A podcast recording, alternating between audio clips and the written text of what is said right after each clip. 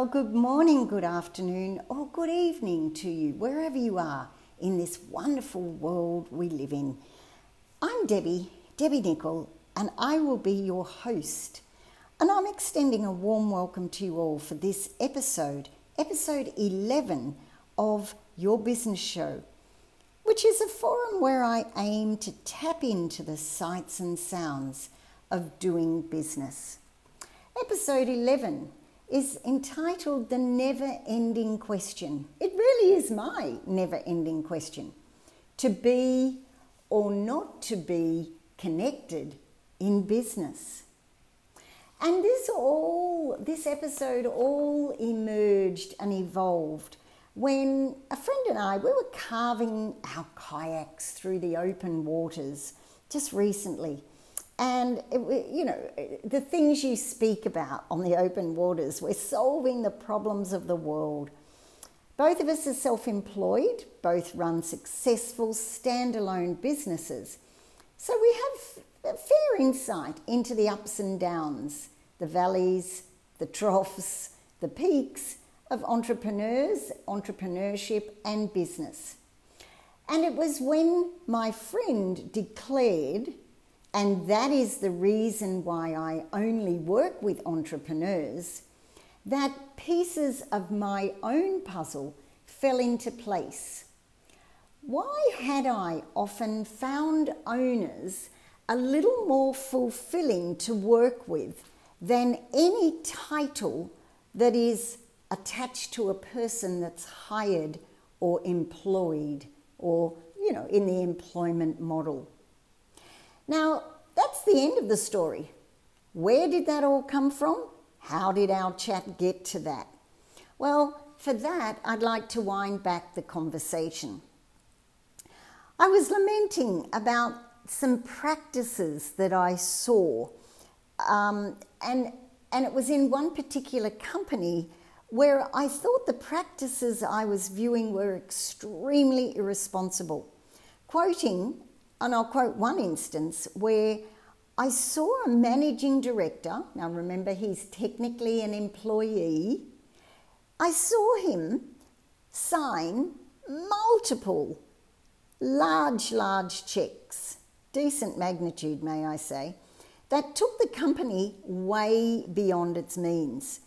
And he was doing that on the basis of an assumption that all the money would be recouped within one month. So it was okay to send, you know, to, to write the checks because that would empty the bank account, but we'll get it all back in another month. And when I saw that, I the word flippant sort of went through my mind. It was like, mm, there's an element of risk in there. And I subconsciously compared his actions to that of a business owner now, obviously, a business owner is different to a managing director. This business owner, he owns a restaurant, a seafood restaurant, and he too needed many additional capital items, yet he wouldn't sign even one of those checks because of the weight of the payroll each month. What's the difference between these two individuals their realities and their responses. The key to me is their difference in their approach to consequences.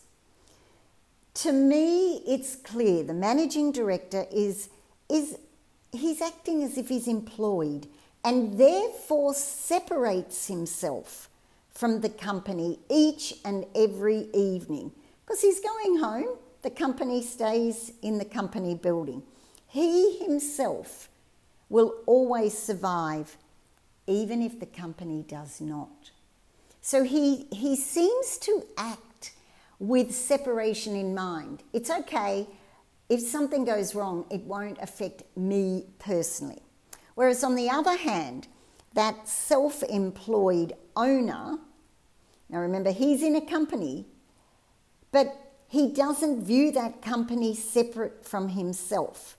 He views himself as part of that company. So there is no separation.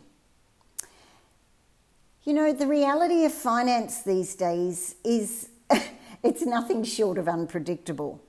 Those with excess can wake in the morning and, and suddenly realize there was a, I don't know, a sudden crash or a massive devaluation of currencies overnight, wiping literally millions from stocks.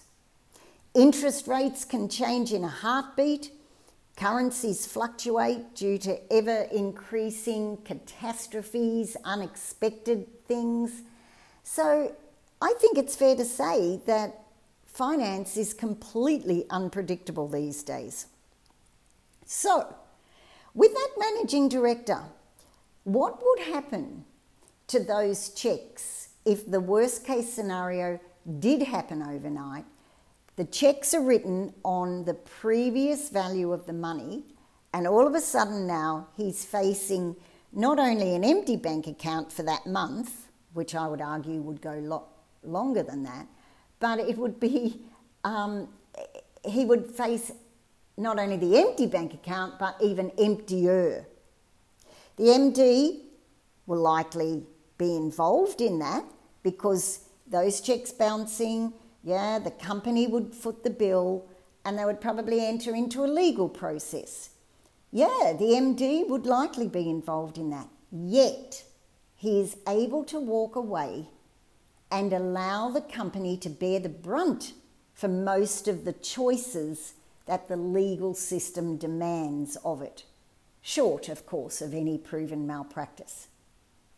Now, when you look at it the other side, should an owner overinvest and revenues suddenly run dry because of whatever happens overnight, devaluation of currencies, etc., had that owner written the same checks, the owner is likely the key element of that process and therefore would have to face immediate consequences himself. Not the company facing it, but himself, because there's no separation between him and the company.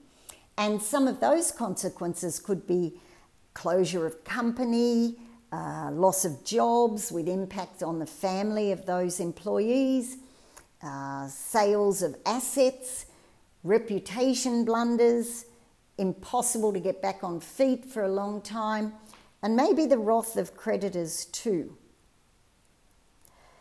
So, owners are so much closer to the consequences than those employed.